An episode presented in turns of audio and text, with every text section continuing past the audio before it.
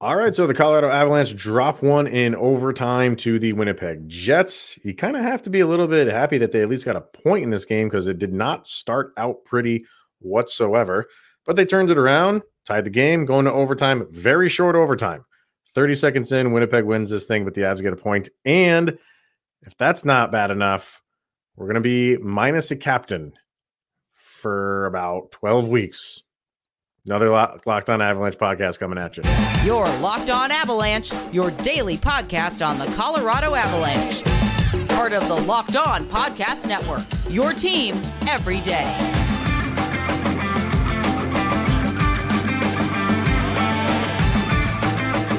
So we'll have to go through Halloween, Thanksgiving, Black Friday, all of Hanukkah, Christmas, New Year's, and then right around then, a little bit after that, we might get Gabe Landeskog back.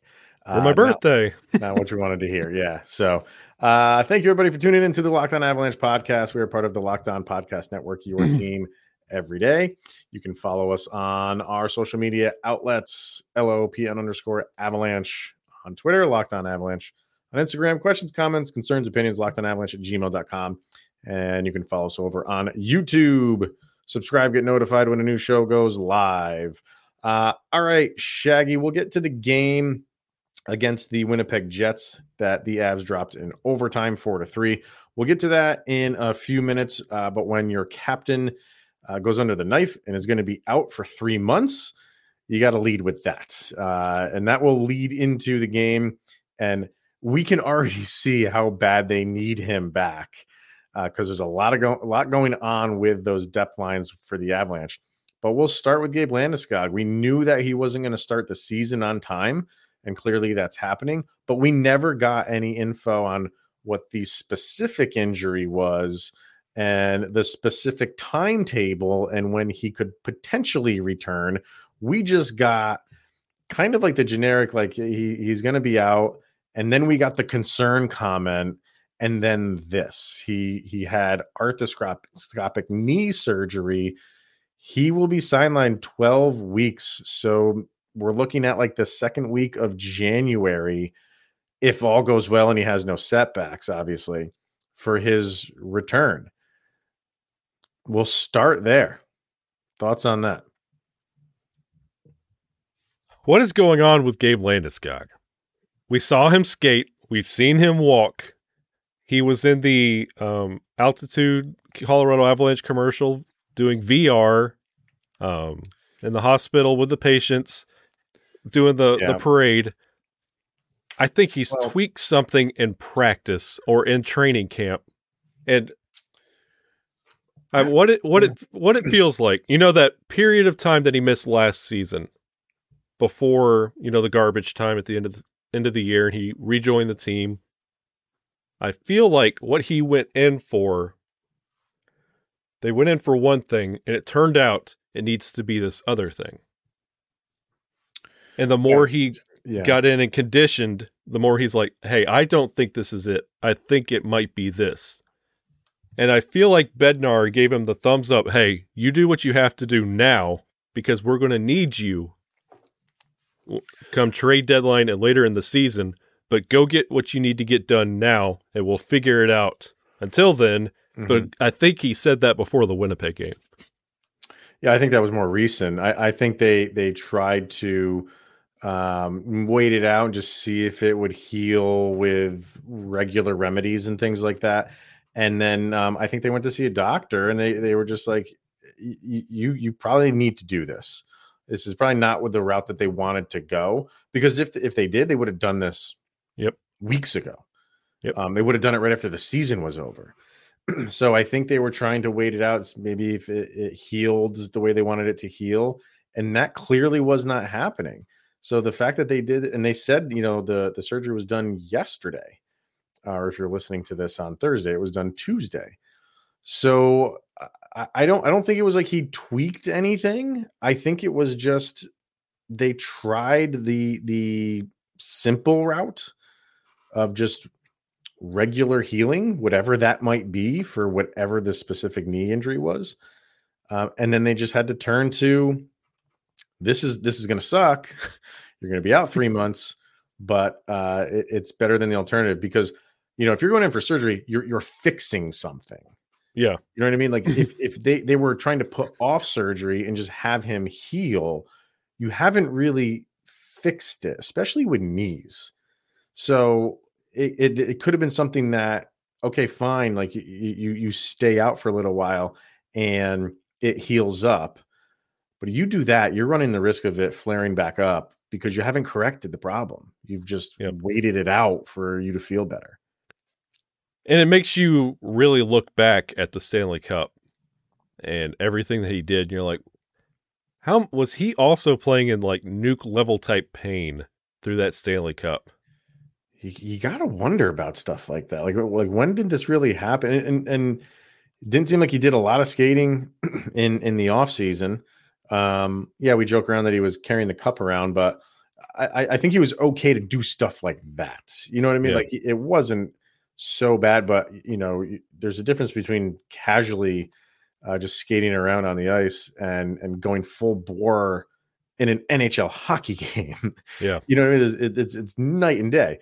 So I don't know. I honestly, the two things that concerned me were when they used the term concerned and when he was at the practice on the bench in a sweatshirt and not just, you know, doing Darren Helm things of just skating around. I was like, I don't want to say anything like on the air, just, you know, because I don't want to jinx it. Not that I have any pull whatsoever in my jinxing of things, but I just was kind of just reading the clouds and saying like, this doesn't look good. And then when you know it, he goes under the knife. So I just think it was one of those things they had to make a decision. It's like, we either wait this out and it could flare up again, or we go in, we fix it, and we'll see in January. And that's the route they went. So, and you know, it's a good thing they went ahead and did this now, and they have confidence enough in where the Avalanche are going that he could take this procedure, take care of himself, and we get him for where it counts, and that he doesn't try and, you know, hockey guy it up and get in there and just kind of get through and then really mess it up. And we're looking at a year with no Landeskog and him never being 100%. And here's like, hockey season's a long season. You know what I mean? Mm-hmm. That's you're playing for a good chunk of the year. You need a jolt every once in a while from a team. You know what I mean? And getting your captain back in you know, when you're 3 months into the season, don't tell me when that first game that he comes back, whenever it may be, that Ball Arena is not going to be crazy.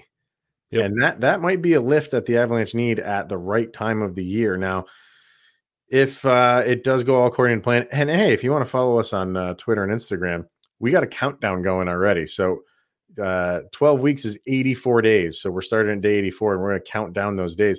So he's going to be back again, if all things go well, second week of January. And I'm looking at the games in that calendar. So January 10th. Is at home against the Panthers. That would be a nice game to have him back. Mm-hmm. And then you're playing January 12th. So yeah, January 10th is the Panthers. January 12th is in Chicago. And then January 14th is at home against the Senators. So those are your three. You only have three games that week. Home Panthers, away Blackhawks, home Senators. So that's kind of like where we're targeting right now for his return. What you're looking perplexed there. What's going on? Yeah. Isn't that Detroit game that's at like 1:00 in the afternoon the following week? Let me see. That's at 1:00. That is Monday the 16th. Yes. Wouldn't that be the most That'd like be cool. That would be so cool. An afternoon game against your bitter lifelong rival. And here comes the captain, like Ultimate Warrior, running down the hall. Yeah. Just that would be neat. But we'll have to see how the season, I mean, the Avs aren't going to revolve it around a good storyline and a rival, but for us, that would be kind of cool to have the captain back against that. And on a 1:00 matinee game, that would be neat. So, And if you watch that, you know, Avs Winnipeg game, I know we're early, but, you know, at some point we have to remove that label from the season. And are there concerns with the depth? Yeah. And the Avs switched some players around, and switched, you know, the lines up, and it was a struggle for a little bit, but they looked great in other spots. Is that what we're going to get out of the Avs right now? Just kind of like that inconsistency with play going up and down the lines, minus the top line, because they looked phenomenal. But first, before we get to that game, we have the overtime loss to the Jets. And we also have our sound check and our players of the game to get to. So we're going to kind of do all this together and talk about the Avs and the Jets. Sorry, I'm looking at stats in front of me. But first, we're going to talk about betonline.net. And it's your number one source for betting football and the start of the new basketball season, which is here. Hey, now, when is that? Because I don't keep up on the basketball. So you do. Is that get underway officially now? Yeah, the Knicks got drubbed by the Grizzlies already. Basketball season is back. Yes, we are. If the Knicks got throttled, then yes, the NBA season is back. Find all the latest player developments, team matchups, news, podcasts, and in-depth analysis on every game. And as always, BetOnline remains your continued source for all of your sport wagering information, with live betting and up-to-the-minute scores on every sport available. It's the fastest and easiest way to check in on all of your favorite games and events, including the baseball playoffs, MMA, boxing, and, of course, golf. Head to the website today or use your mobile device to learn more. That is betonline.net, and that is where the game starts. Bing. Done. All right. So the Avalanche, this game just started kind of brutal for the Avs. Winnipeg, first period, was just in complete control of this thing. And you saw glimpses of what the Avalanche, obviously what we know that they can do towards the end of the first period. And you're like, okay, you're down 2-0 after one. Just maybe you're getting like your legs, I guess. And obviously, we're still early in the season, but it was all Winnipeg. And then you come out in the second, and you have the shift of a lifetime. Mm-hmm. That ends with Mikko Rantanen scoring a goal, but then it went right back to Winnipeg. That didn't seem to phase Winnipeg at all, and it was Cole Perfetti got a goal a few minutes. Let's see, time frame was 7 minutes later after the Mikko Rantanen one. But the Avs battled back again, another incredible shift, which again ended with a Mikko Rantanen goal. Great pass from Bo Byram. And then you get Valeri Nichushkin with the power play goal to tie it up. And then it goes into overtime. 30 seconds into overtime, it's Neil Pionk with his second goal of the game. And that wrapped it up. So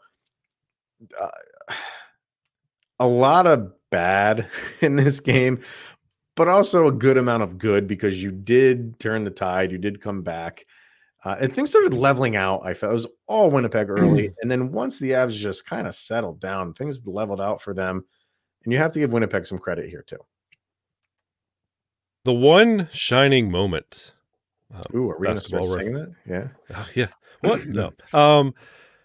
In that first period, the Avalanche were winning the faceoffs. They had 75%. Really? At the end of that first period. It was a time and place. It was one of those. We were in the Locked On Avalanche Twitter space, and I said, everybody screenshot this and save it for the rest of your life. You'll never see this again. But honestly, coming out of the gate, that first period, it felt like the Avalanche did not game plan correctly for what Winnipeg was going to bring. Watching the Avalanche out there, it felt like they were a shift behind everything that Winnipeg was doing. It was just the weirdest, like, it felt like that Calgary start. Mm-hmm. They didn't really anticipate what Winnipeg was going to be, because we mentioned in yesterday's episode, what do you really talk about with Winnipeg? So they were kind of lost and trying to find their feet. And that whole first period was just a feel it out kind of deal. And I felt like Bednar understood what they needed to do. So they went into that second period made the proper adjustments, and you could easily tell it was like a light switch went off. And they adjusted. They fixed everything they needed to do. They tied it up. And it's still the lines, the combination of the lines. Yeah. I don't feel like past, honestly, just past the top line, like line two wasn't even doing it. Once you get past that top line, the depth isn't enough to hold them back. Well, here's what your lines looked like. You had, obviously, Lehkonen, McKinnon, and Rantanen on the top line. Your second line was Nichushkin, JT Compher, and Martin Kaut. Did not see that one coming. Your third line was Cogliano, Newhook, and Rodrigues. Line. They were better. Yeah, they were. I agree. Rodrigues still. We'll get to him in a second. And then your fourth line was. I still have trouble with this guy's name. Bleed. I think it's Bleed. Jason Megna and Logan O'Connor. I thought Logan O'Connor had a horrid game. Yep. Terrible game. Just throwing passes to nobody, turning the puck over. Like that first goal that Winnipeg got was on a power play, which again, it was only, they were 1 for 2. Winnipeg was, but when your power play is struggling, and Peter McNab said it on the broadcast, and he said it simply and perfectly. Just you need to simplify everything. Mm-hmm. And Logan O'Connor had the puck. He was out of the zone. He was in the neutral zone. And instead of just dumping it into the other zone and just doing your regular, if you got to make a change. He tried, because it seemed like the Avalanche could potentially have a breakaway, or not even a breakaway, just maybe something to build on to get a head of steam and have maybe an offensive shorthanded opportunity. But it ended like that. Yep. You saw it, and then it closed. Okay, get rid of it. But he kept with the play, turned it over, and as soon as that happened, I'm like, you just got the feeling because his power play is struggling so much that Winnipeg's going to score, and they did. So that first one was on him because it was a bad power play or a bad turnover on a power play. But I don't know. I just didn't like how he played. I mean, he battles and he's not just going to give up, but I don't know what it was with him tonight. Maybe just because he's playing on a new line with two brand new guys for him. Well, Megna's not brand new for him. He's played with Megna a bunch of times. But as far as Bleed, that's, I don't know. There's some getting to know you phase there, but you still got to, you're making poor decisions is kind of what I'm saying about Logan O'Connor. Go ahead, and then we'll talk about the third line. You nailed something right there, and that's the difference in period one and period two. The simplify things. If you watch that first period, they were trying so hard. They played so deep, and they would get beat on those. Odd man rushes coming back the other way. They were trying to get pretty and get complicated and make something beautiful happen. And I feel like Bednar realized that. And then in the second period, all of those goals were just tic-tac passes, just set pieces, just a pass across the slot, across the crease, just beautifully set up plays. They simplified it and just got back to basics, and that's what turned the tide in the second period, was just, hey, we're playing way over their heads and over our heads in some situations, and it's coming back and biting us. Well, you got that shift in the early second. That was just, It was like they were on a power play, and Winnipeg was dog tired and just chasing. And a lot of times what happens, because it's, tough to score in hockey. A lot of times when you have those shifts where it just looks so good, sometimes you don't score in those. Okay. But you kind of use that as momentum to go forward. And for the Avalanche, they did score on it. Mm-hmm. So, I mean, holy God, to have that kind of shift and score on it that's double just lifting everybody in the arena up and your team up. And then you did it again.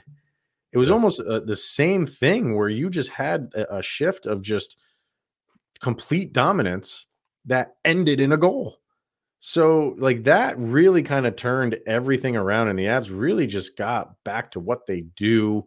And then you make Winnipeg play on their heels because you've scored a couple goals. They're not, if you're not scoring at all and you got a goalie, you know, on their end that's standing on his head, Winnipeg might start taking some liberties and be like, hey, this is our game. But when you scored, you force Winnipeg to play a different game. And that's the Avs just got back into the flow.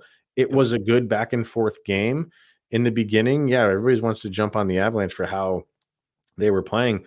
I was seeing great defense by Winnipeg. I'm sorry. Yeah. Like I got to give them more credit for really having a good game plan against the Avalanche than the Avalanche just playing poorly. They were playing poorly because Winnipeg was forcing them to play poorly. They weren't, it wasn't self-inflicted. So, but you get, you know, you tie the game up, you go into overtime, you're at home. I thought this was just one that they were going to pull out. And it didn't happen. So it's so bittersweet because it's like it wasn't a perfect game by any stretch of the imagination for the Avs.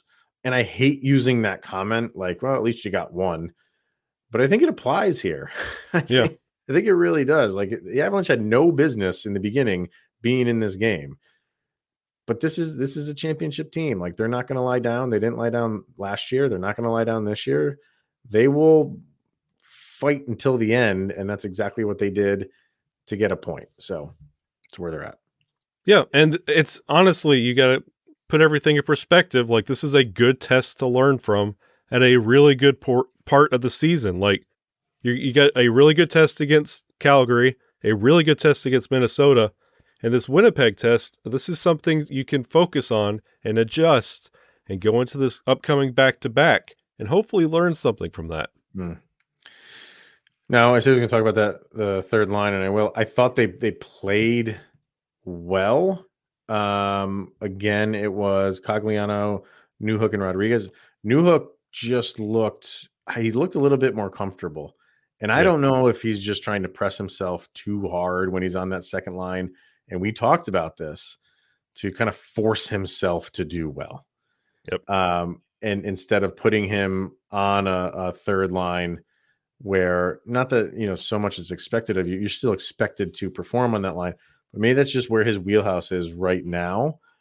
It doesn't seem like the Avalanche are going to leave him there. You're going to get this. You're going to get this moving around of forwards until they find like the formula that works. And maybe it's just dropping him down for a game or two, but I think he's going to come right back up. I don't think Jared Bednar is going to make a comment of saying, like, we're going to give him an opportunity right up until the trade deadline. And then the fourth game of the season, drop him to the third line and keep him there until that. Like, it's not going to happen. They're moving things around. I thought he looked good. I thought he looked better. I thought Cogliano, he's Cogliano. You're always going to get a workhorse effort out of him. And I thought Rodrigues, like, looked better, but he's kind of out on an island every once in a while, and he does his own thing. And when if he's bringing the puck into the offensive zone and it's him on three defenders, he doesn't do that where he'll turn around and wait for, he'll just throw the puck on net. And it's like, I get if you're going to do that, if you time it right, when your forwards who are coming on the ice are there to maybe collect a rebound. But he hasn't done that. He had a really bad angle on another shot coming up the right-hand side and still took the shot. That there was no way that you were going to make that shot. But the shot that he took was just so high and wide, instead of just throwing it on his body and maybe getting, I don't know, his I watch him play and I'm just a little bit confused by how he plays. But and having said that, I felt like today was maybe one of his better games. But still, and Adrian Dater put this up, that, you know, Alex Newhook does not have a point yet, and neither does Evan Rodrigues. So you're four games into the season, neither one of those guys have a point. That's not really what you want from them. Don't worry about Newhook; it's coming, and when he breaks and gets some points, it's not going to stop. Erod, what you're talking about? You answered your question in your question. He came from a bad team, and he's picked up bad habits. I don't know. Pittsburgh's a good team. He's picked from his stints in Buffalo. I've seen this. I've watched some bad hockey, and I see how teams gain the offense on bad teams, and how he gains the offense. He still hasn't gained that trust with the rest of the team yet, because this is he hasn't really been with the full team for 4 games. Right. That's how you gain the zone. You take that shot and everybody just kind of crashes because you don't know who's on your team on teams of that caliber. And you just hope somebody can make that play, because you're not going to be the fool who loses the puck. So you just do the safe thing. And over time, Erod's going to get better in the same way that Newhook is. Once he starts losing some of those bad habits and your safe option and your first resort, he's going to lose that once he gains confidence, and you're waiting on Newhook to gain confidence. So I would like to see that third line stick together for a little while, maybe until they go overseas for that global game. But I think Newhook can learn from both Erod and Cogliano on how to break through and stay there.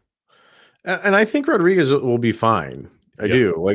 We forget, he was signed so late. He really has not had a lot of time with these guys, and I'm not making excuses for him. He's a professional hockey player.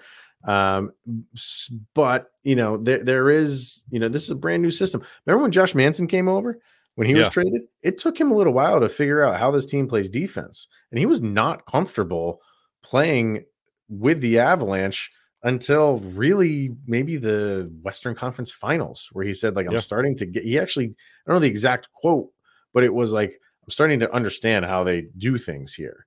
And so the same would go for Rodrigues. I think he'll be fine. But right now I just feel we're saying how Alex Newhook was trying to do maybe a little bit too much being on that second line. Maybe Rodrigues is trying to do the same thing, because when you go into an offensive zone and you're just going to go, it's not even 1-on-3 where he's trying to break through those guys. He's just coming up on the side of the boards. And if he's got a lane, he just fires it on net, and it's not going to do anything. All you've done is just given the puck over. So I think he'll improve. But here's the other thing, we're saying, moving all these lines around and moving all these forwards around, that's not going to benefit him either. So it's such a tough spot that the Avalanche are in right now, because you are moving all these guys around, and I get why you're doing that, because you're trying to find the right combination. But the lines that we're doing that on are with our new players. If we had this entire team from last year, I'd be fine, because we all know, if you're moving Burakovsky up and down, he'd be fine. If you had to move, Rantanen up and down to the second line, he'd be fine. But you're moving the guys that we just got in, and so it's hey, we just had a couple games together, and now we're just gonna blow that up. It's only if we had a preseason where we could figure things out. How about that? Didn't we talk about that? I feel like we did. Okay. And that's the other thing about Landeskog being out is, you lose someone like Kadri. We talked about your comfortability when you lose a big guy. Okay, fine. That sucks, but we have Nazem Kadri there and we'll be okay. All that stuff is gone. So the Avs really got to play you're gonna have these growing pains with this team right now. They'll win games because you have so much talent and so much skill on the top part of the roster, but on the bottom part, there's going to be all this mixing and matching, and you just hope they can get through it unscathed. Without Naz and Landy, this team is the same talent of the 1920 roster that we had that lost to Dallas. They have to step it up and figure it out. This isn't the same caliber that won the cup, and they have to figure that out. Yeah. And I think they will. And what you saw last night, that was a good job. You came back. You came back and you tied it. And that's why I say, I hate using the phrase, but that's why I say with everything going on with the team right now, to get a point, I think could be a confidence booster for them. Yep. They're not going to say that out loud because they lost the game, but deep down they're maybe this was a good growing pains game that we just went through, and we'll see what happens against Seattle. So, all right, we have a sound check to get to, and then our players of the game, our LOA sound check volume 2. Go over to Spotify and follow the playlist. Kyle and I pick one song after every game, win or lose, which we feel best describes the action on the ice, and then we add them to the playlist. So go over there and follow it. And these two will be up there. I think as soon as we finish recording this, I'll put them up there. So when you're listening to this in the morning, they will be there for your listening pleasure. So what do you got following the loss? This is a geeky band. Okay. I think you picked up on yesterday's episode. We are both geeks, so this is it's kind of in the wheelhouse. They might be giants. Oh, my God. Love them. Yes. If day for Winnipeg. Yeah, I didn't. You didn't tell me what it was going to be. You left that to surprise. That's perfect. That is perfect. Once it hits the playlist, listen to it. You'll understand. Yeah, that's a good one. For me, I'm going with a song from Stone Sour and everything that we just talked about the game and how fluky it was, how up and down the mishmash of lines. How the Avs just started out just bad. There's no other word for it. And then came back and tied it. Everything, all of that. Your head was spinning. So I went with Stone Sour's Influence of a Drowsy God because you just felt drunk watching that game. Yeah.